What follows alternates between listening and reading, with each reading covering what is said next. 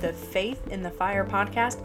I am your host, Noelle Lynn, and I am so excited for today. Y'all, you're just gonna have to bear with me because I get super, super excited when I talk about these things, and I've got, I am on fire today. So, last week I shared a little bit of my story uh, just so that you could have a little bit of insight into me. Uh, some of you that listen, uh, you know, actually know me, and others have no idea who I am. Maybe you see me on Facebook, or maybe uh, you've seen me on Instagram, or you've seen me in the real estate world. Um, so I wanted you to kind of know me at a deeper level so that when when I talk to you, you understand that I understand where you've come you're coming from.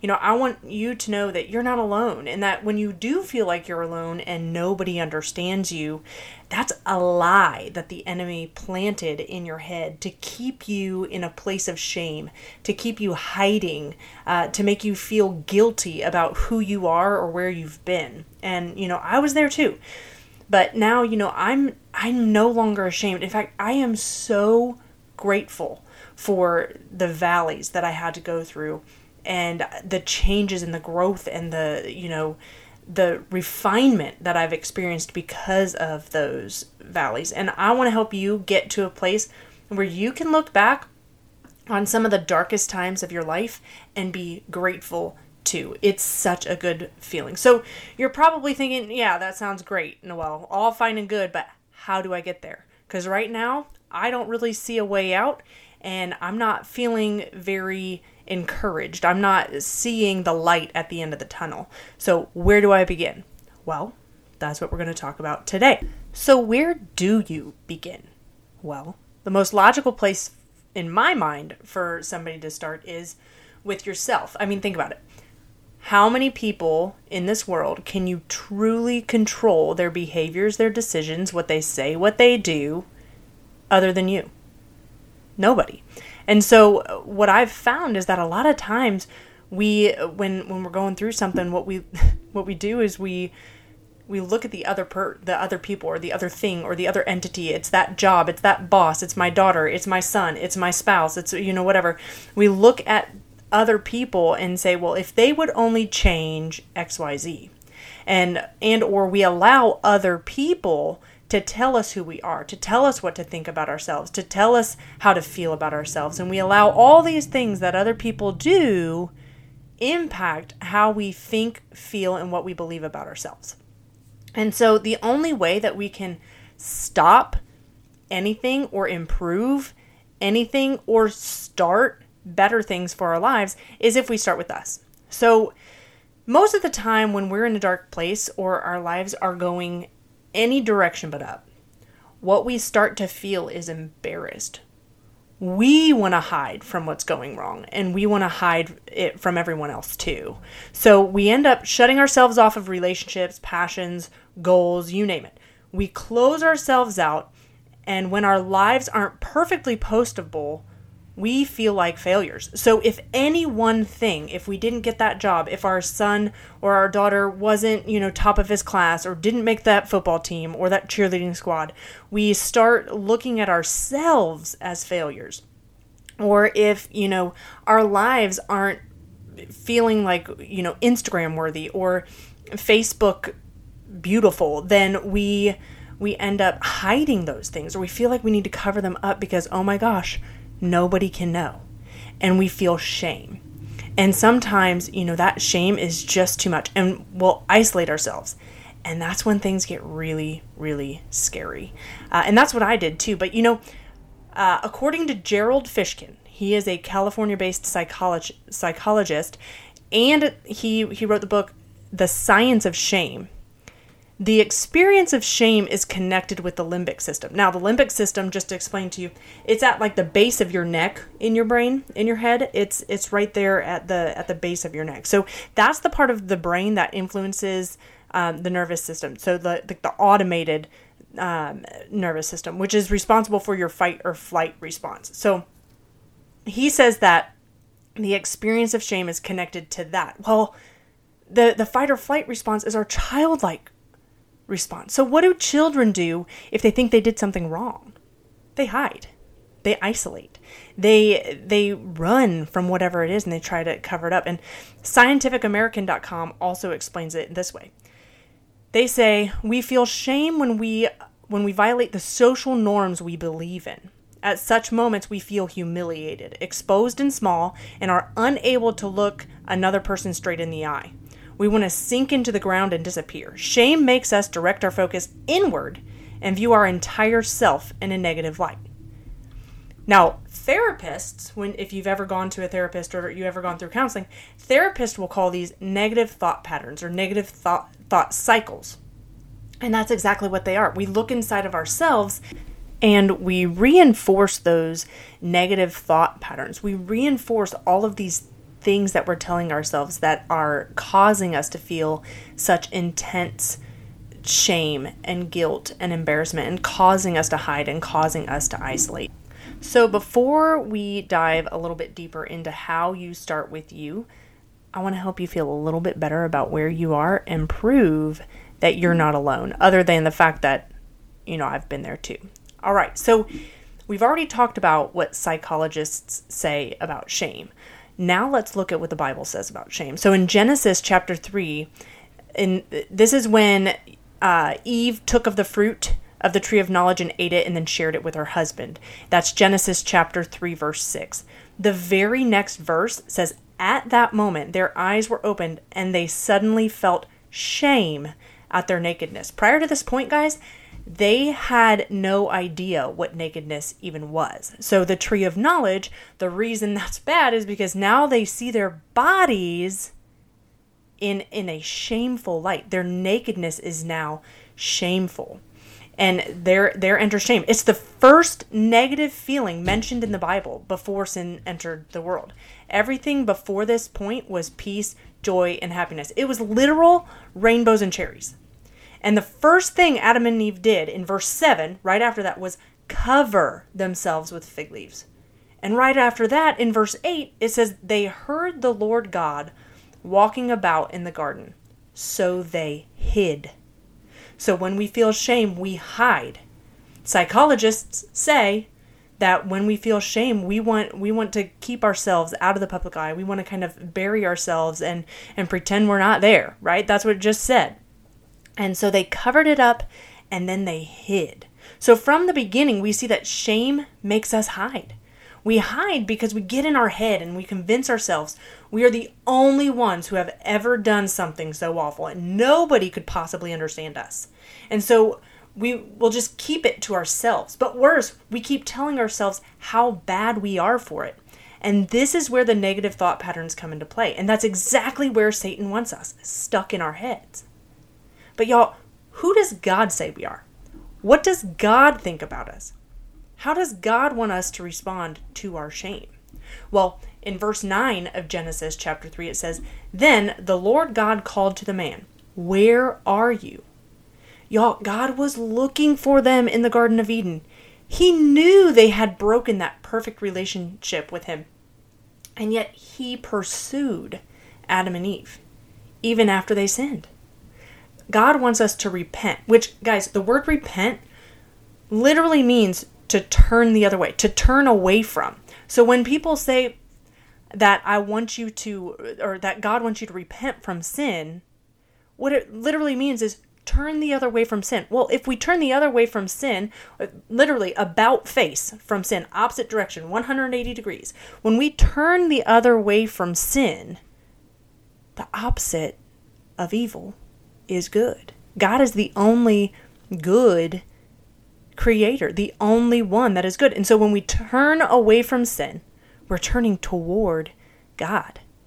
And He wants us to come to Him. He doesn't want us to feel shame. He wants to take care of us when we are weak, and He wants us to come to Him when we are broken. He wants us to be in fellowship with Him not alone. The enemy wants us to isolate and hide. And while God wants us to fall into his loving safety. So we were never created for shame. So those negative thought patterns that you have were never meant to be ours to carry. In fact, God says in Genesis that everything he created was very good. He created us in his image, and all of his creation is good. Shame was not his perfect plan for us. So when we start getting into our heads and shame creeps in, we need to remind ourselves that we were not created for this. We are created in the image of God and we are perfect in His sight. So let's dig into this and make it a little bit more applicable to your everyday life and, and make this a little bit more practical. So there are several cultural and spiritual factors that contribute to this phenomenon of shame or this phenomenon of, of the negative thought patterns that that we typically have. So um, we contribute ourselves, other people contribute, the world contributes, and the enemy contributes. So, how do you contribute? Well, we contribute to it in our own minds. So, we think the way we do because our brains are pre wired for fear. We can see our weaknesses far before we see our strengths. That's how we're wired. And, and part of this comes from comparison within ourselves. We compare ourselves within ourselves. This looks like comparing who we are now with who we wish ourselves to be. And when those two images don't align, we're bad. Or we tell ourselves that we're bad, or we're not good enough, or um, we're we're failures. And and so what we don't realize and what we fail to take into account is that becoming the person of our deepest desires requires a journey. We don't like to factor that into the equation. Instead, we beat ourselves up and hyper focus on every aspect of our being that falls short of the person we aspire to be. And that adds to these negative thought patterns, right? So, and, and others do this too. And don't even get me started on that because society convinces us we need to be a certain way or it's less than. Or maybe we're even told that we're bad if we're not a certain way or if we don't buy into certain cultural norms. And I hate to bring us all back to this, but middle school is a perfect example of this. I know that we all hate middle school. But you have to wear the right shoes, have the right brands, have the best hair, and now even the best nails. And do not get me started on that. My 12 year old asks me for fake nails on the regular and I do not understand it and I will not conform because I think that it's just another another way of telling us that if we don't have these these things we're not good and I just don't agree with that. Now in this scenario we're comparing ourselves to everyone else. Thank you social media right? We do that all the time. And what doesn't make sense to me is the fact that we know these people are using virtual filters for their photos and they're selectively filtering the events of their lives to paint a perfect picture. That is a lie. And can we just talk about how dull that perfectly postable life seems? Because I'm sorry, but when do they get to celebrate over the darkness, victory over the darkness. When do they get to celebrate that? And when do they experience the satisfaction of growth or the satisfaction of being able to look back on who you were yesterday, knowing you're not that same person today, and feeling that that pride or that that strength, that power that comes with that. I, I want real life experiences. I want to learn and I want to earn my way to greatness. I don't want to just click a few buttons and have, you know, the perfect complexion and the perfect coloring over my life. I don't want I don't want that. It sounds extremely boring and extremely lame and very lackluster and it's not anything that I would ever want for my life. And and then the world, oh, don't, oh, the world contributes to us in a million ways, and this is this is how people in the world send us into those ne- negative thought patterns too. Because no matter how much we we know the life, um, the showcase isn't isn't reality. The the the pictures on Facebook, it's not it's not reality. We we know that social media is a lie in and of itself, and and you know even even I try to be as transparent on social media as I possibly can and yet I catch myself trying to color every event of my life in in a you know brighter light, making making light of it or making it funny or making it seem like you know uh, I've got it all together. And and sometimes I have to pause and I have to I have to kind of check myself and make sure that I'm painting an accurate picture.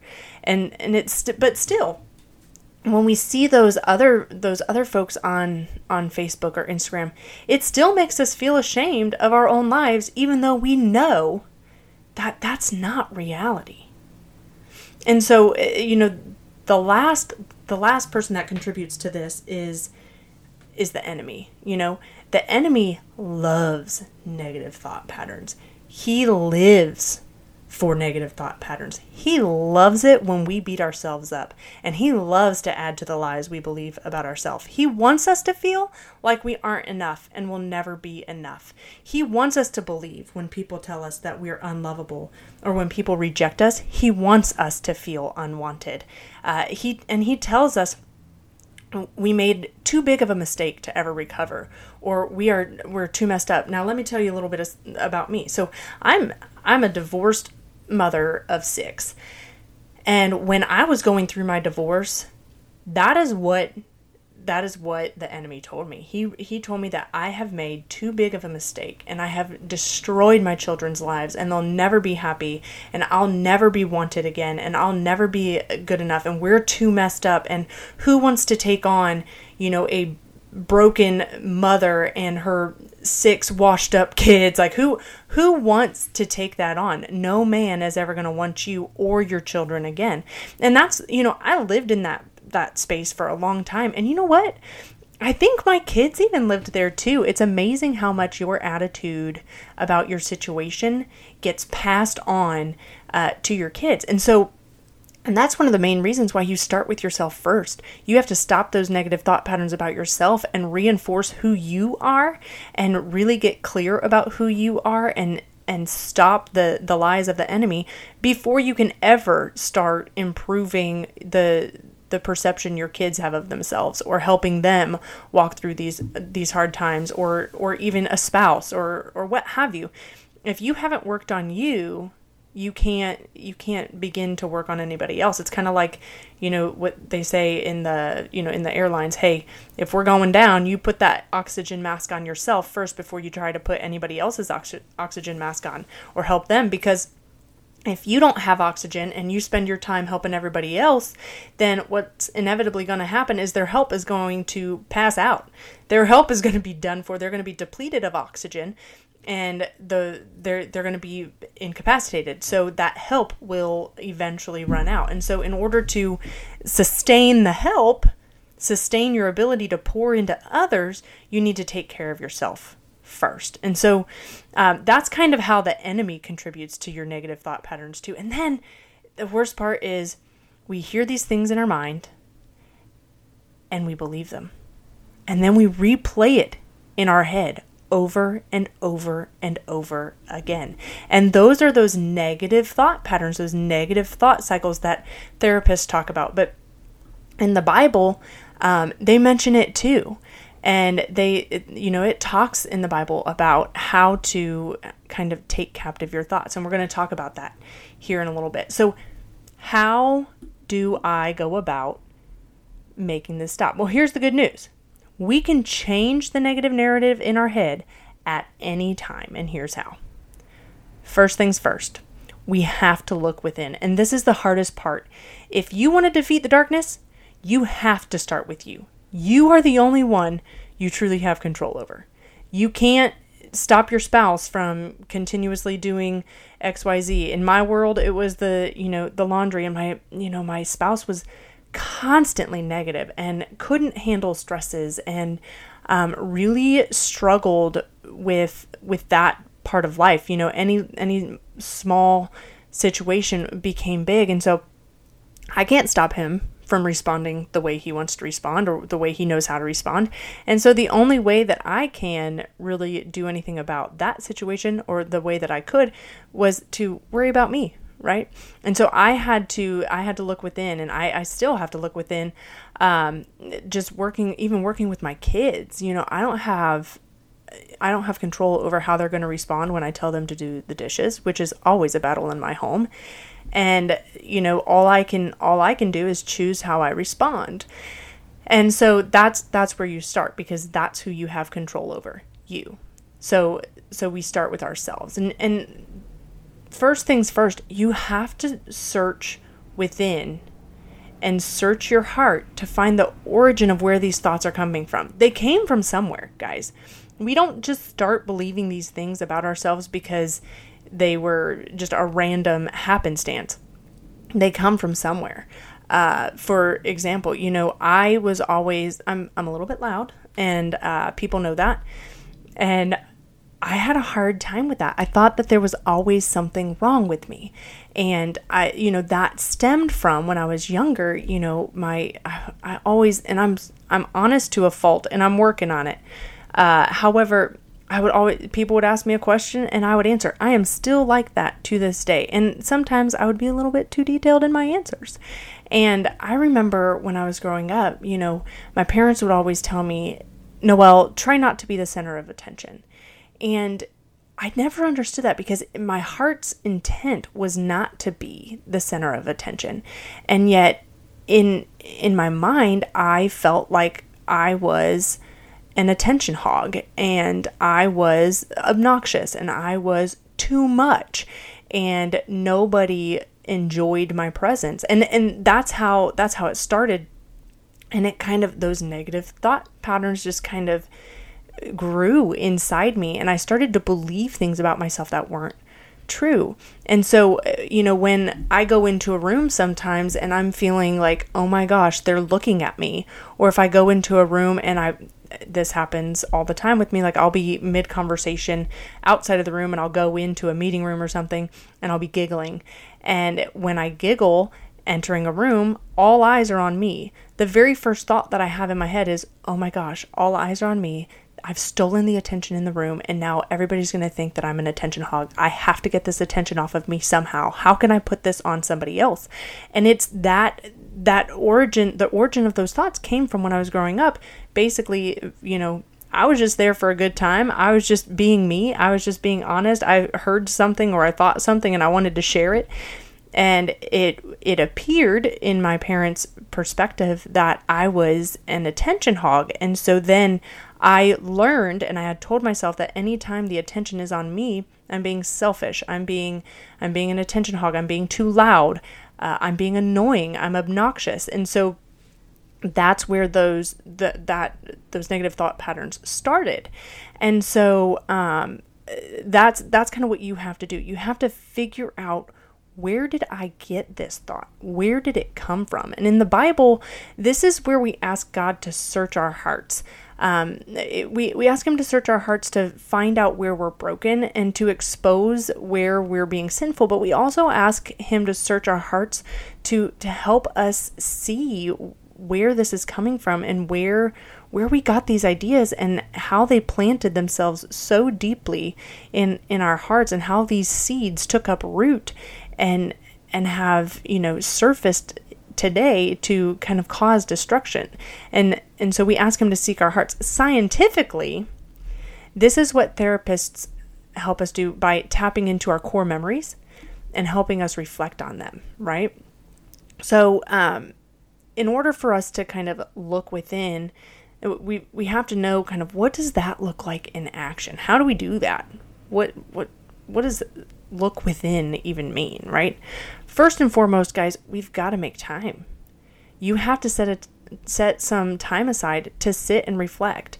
Now, this this requires you to be alone. This requires you to be, uh, and, maybe it's with a therapist, or maybe it's with a, a close friend, or a you know an, another Christian woman. Uh, but it does require us to be to be in a place where reflection can occur. And I strongly encourage this to be just you and God at first. And and make make significant time, guys. This work takes a lot of time. It's heavy, and so you need to make sure that you leave some margin uh, for the work to be done. Open that up in your schedule. And then the next thing that you have to learn how to do is be still. I can't tell you at the beginning of my journey, uh, after my divorce, or at the beginning of my divorce, when we were going through that process, I was like, you know what? I'm gonna set set some time aside, and I'm going to I'm gonna do some reflecting. It never failed. Every single time my phone went off, or the kids got in a fight, or you know something happened. So I I was not really setting aside time to reflect. I was I was distracted. My phone was on. I was putting out fires outside of outside of my room. I was, I mean, doing everything every three. It seemed like every three seconds I was interrupted. So the the stillness wasn't there. So so find a time and a place where you can have little to no disruptions and, and really be still. Be still and reflect. So, another thing that you need to do is you need to seek to find the root of the things you're telling yourself and you need to really dig. What this what this looks like, so you've made time, you're sitting still, you're in the quiet, you're not you're not distracted, and now you do the digging, right? So, one of the ways that I did this uh, was I went through um, my church, Milestone Church in Keller, uh, Texas. It has uh, a program. It's restore, redemption, and freedom. And so in redemption, we did a thing where we went through we, we built a timeline of our lives and it was probably the most impactful uh, project i took on uh, because when you do this you're going through and you're you're marking specific moments uh, that left an impact in your life and you go back to the very first memory that you can remember whether it's positive or negative the very first memory you can remember. And you you chart those on this timeline right? And it helps you visualize all the experiences in your life some of them that you know you you don't think of on a daily basis but when you really do the digging and you really sit and think for a little while you're like oh yeah i remember that or oh yeah that did happen. Uh, and so you when you dig through these things you realize which experiences really left an impact and it helps you create a roadmap of how you got to where you are now. So when if you're going to do it this way which i highly recommend that or journaling or something along the lines where you can kind of just write down whatever is going uh, going through your mind and going through your heart in that quiet time take your time and be as detailed as you can be. And you need to ask yourself what am I believing about myself that is the opposite of what God says about me? Where did that belief come from? And really look for insight on where these thoughts originated. And that is where the undoing can begin. So let's talk about the undoing. Uh, so when we have negative thoughts about ourselves, it comes from somewhere. And the only way to cancel those out is to undo them. In the Bible, this is where Paul writes in Romans 12 2, it says, Do not conform to the pattern of this world, but be transformed by the renewing of your mind. So this is where your your mind becomes renewed. It becomes you, you start to see things from a different perspective. You understand the the occurrences in your life and the experiences in your life in a different way. And in addition to that, you you see it through God's eyes and it's it the pain kind of releases a little bit in that moment. Now, scientifically, the renewing of your mind is called neuroplasticity. Now, that's a big word. Um, neuroplasticity, I can geek out on this for a long time, but I'm not going to. Uh, I'm just going to tell you what it is, and you guys can go look it up for yourselves. But neuroplasticity, it's the miraculous ability for your brain to be literally reshaped and have new connections and synapses created in order to allow you to kind of perceive the world around you through new experiences or um, take the experiences that you've you have and recolor them. And it allows you to experience that the, the world now in with renewed perspective. It's the coolest thing ever. And so when when we experience traumas or when we experience wounds or pains it can actually cause our brain to change colors, change shapes, change sizes. It physically impacts our brains. And that's why neuroplasticity is it, it, that's why God created neuroplasticity was so that when these these moments happen and when the damage happened in our in our brains, he is able to heal us through neuroplasticity or through the renewing of our mind. And what that requires is a lot of internal reflection and and a lot of forgiveness, a lot of, and we're going to get into that. Um, but this is one of the things that I I thought fascinating about the brain, and um, it's really interesting how much that that part of the brain and or, or just the that function of the brain and the Bible have in common. It's absolutely beautiful. And as we go through this, I'm going to share more and more with you um, and I'm still learning, but um, as I learn, I'm going to share it with you. So once we've researched within and we've looked at ourselves and we've kind of figured out, okay, this is kind of where the root of those things come from, then we start looking externally. Now, when I say look externally, I do not mean that you need to look at so and so and say, you know what, they did this to me because they didn't. They're broken human beings just like you and I, and so it's it would be hypocritical for you to say, you know what, that person's bad and I'm not because we're both we're all equally broken. So when when you're starting with yourself, you'll you'll still need to look externally as well. It's part of the worrying about you process. And that process is about forgiveness. So forgiveness is is literally the process of letting go. And scientists speak about that process all the time, and, and they speak of it in terms of wounds. Now, wounds are a form of trauma, and trauma can occur at varying degrees, and our bodies will respond differently, you know. So, eh, divorce is a trauma, abuse is a trauma, a car accident is a trauma, uh, falling off your bicycle can be a trauma, and the trauma is stored inside of us somewhere and is most often released through the process of forgiveness, uh, which psychologists confirm as one of the most effective ways to reduce anxiety, depression, and other mental illnesses. So, who and what do you need to forgive? Well, that's part of the digging internally that you need to do that will help give you insight into where your negative thought patterns are coming from. So here's here's the forgiveness process. According to the Mayo Clinic, uh, psychologists generally define forgiveness as a conscious, deliberate decision to release feelings of resentment or vengeance toward a person or group who has harmed you, regardless of whether they actually deserve your forgiveness. Okay, let me, I'm going to point out two words here. It is the conscious and deliberate. It's a decision that is conscious and deliberate. Now, the Bible refers to forgiveness as a beautiful act of surrender and understanding that we are all guilty. We are all just as guilty as the next person because we all live in a broken world.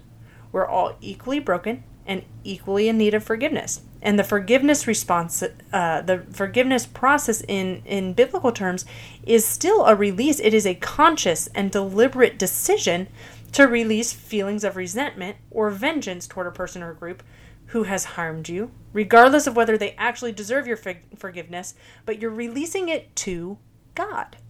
And you're giving it to the perfect judge, God. You're releasing the guilt of yourself, the guilt of others, and giving it to God because you're and and the purpose behind it and the the the heart or the intent behind it is your recognition of the fact that you too are broken.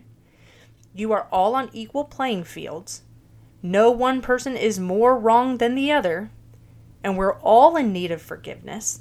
And so coming from that place, we release them consciously and deliberately of those feelings of resentment or vengeance. And we give that to God and let Him judge them instead of us trying to take that on ourselves. So, and, and the forgiveness process is personal, guys. And it requires you to be honest, super honest with your, yourself, and very transparent with God. He already knows. He already knows. So release that. Release that to Him and let Him be the judge. So here's how you do that ask yourself, where do I need to let go and let God? And here's the reality of the situation, guys. I learned this a few years back, and it changed my perspective on a lot of things. We never sin against people. We don't sin against people. We only sin against God. And our sins, the result of our sins, can wound people, right? So sometimes our, our sin wounds ourselves, and sometimes our sins are the cause of other people's wounds. Uh, but in any case, we, we need to take every sin to God because we sin against God, not other people. And that was super um, freeing to me because I realized that, you know what, I don't need forgiveness from anybody else. And, and again, forgiveness is the, the releasing of and putting it in God's hands. And the, the, the reality of that situation is I don't I don't necessarily have to go to that person and say, Hey, I forgive you. I can't forgive. You didn't sin against me. So I can't forgive you. That forgiveness is literally the act of putting that person and the wound and the hurt into the hands of God for him to be the judge.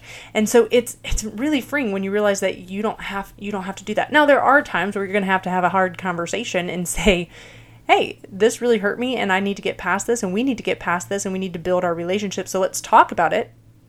But the actual act of forgiving a person for the sin that they had a, is not is not yours. They sinned against God and that sin wounded you. And so you just need to work on healing that wound. And so when you do that and um, you release people of that, that is um, that is one step in in the process of healing that wound. And it's it's so simple, um, uh, but it's hard. And and sometimes it's because we can't we, we feel like we still need to carry it or we still feel guilty. Um, and so we're like, here, I give it to you, God, forgive me and take this from me.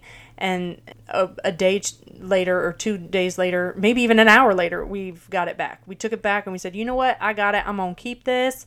Uh, and what that tells us is that forgiveness or releasing people, even ourselves, of whatever it is that we think that we need release from or that we know that we need release from is not always a one-time thing. And so when when we catch ourselves in these negative thought patterns or we catch ourselves, you know, trying to take back what we just gave to God, we need to um, we need to go back to God's word. This is how we do that. Okay.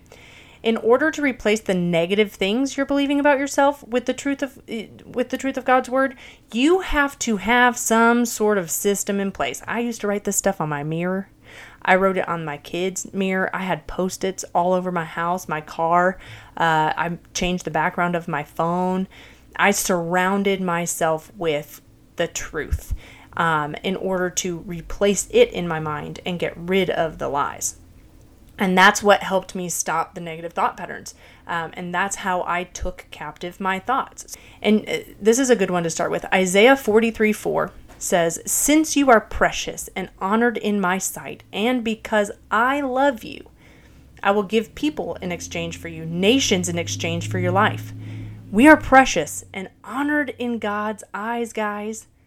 If you repeat what God says about you as many times as the enemy tries to get you to believe a lie about you, the enemy will not stand a chance. And as you as you kind of dig into this, guys, you're going to find verses that resonate with you. And that's when you write them on your mirror. There was a period of time I remember we were struggling with anger, like hardcore struggling with anger, and I had um, had verses that would cancel out the anger all over um, all over our mirrors. I put it on my mirror, I put it on the little's mirror, and and the last thing that I have to kind of suggest is as you're as you're doing these things, um, and as you're, you know, in your quiet time, ask God for His eyes and His perspective. Continue to ask Him for for wisdom, and ask, just ask God to help you see yourself and others the way He sees you um, and others, and that'll help kind of the negativity in your world subside. And so, um, before I go, I just want to I just want to summarize kind of what what I've said, so you can walk away with with the good stuff, right? So, no matter the issue uh, in your world, you start with you. You inspect the lies you're believing, and you take captive those thoughts. And you do that by repeating what God says is true about you. You need to forgive anyone you've not forgiven. Holding on to unforgiveness is like drinking poison you yourself drinking poison and expecting the other person, the one that that hurts you, to die. It's it's absolute insanity. And so I want to help you build new habits, right? So uh, what is a new habit from this that I think you should you should build uh, internally? It, I think that you need to uh, build quiet time, reflection time uh, into your schedule. You need to make this a regular part of your day uh, where you can celebrate the successes of your day. You can pinpoint areas of growth. Uh, and and you can remind yourself of what you have to be grateful for. Uh, my my kids and I do this um, at the table and uh, at the dinner table, and we call it two glows in a grow. And we have to say two things that we that we did well or that w- went well that day, and one area of growth. And so that's that's maybe something that you could incorporate into your day for yourself or your family or what have you. But uh, whatever it is, make sure that you're also practicing forgiveness every day. Uh, where ask yourself where you need to release someone for you know for the pain they've caused. If you if you had a coworker or a kid or a spouse say something that just really hurt your feelings, um, you you've got to do a daily release of those things. And and and for yourself forgive yourself too and give god what is his to to handle right? Uh, did you know that it is scientifically impossible to laugh and be angry at the same time? It is also impossible to be grateful and angry at the same time. And so if you take moments of your day to be truly grateful you stop the negative thought patterns dead in their tracks and you're reframing your thoughts to be positive and life giving. So take time out of your day, be still, reflect, and be grateful. And remember, it's fine. You're fine. Everything's fine. You just got to have faith in the fire. Until next time.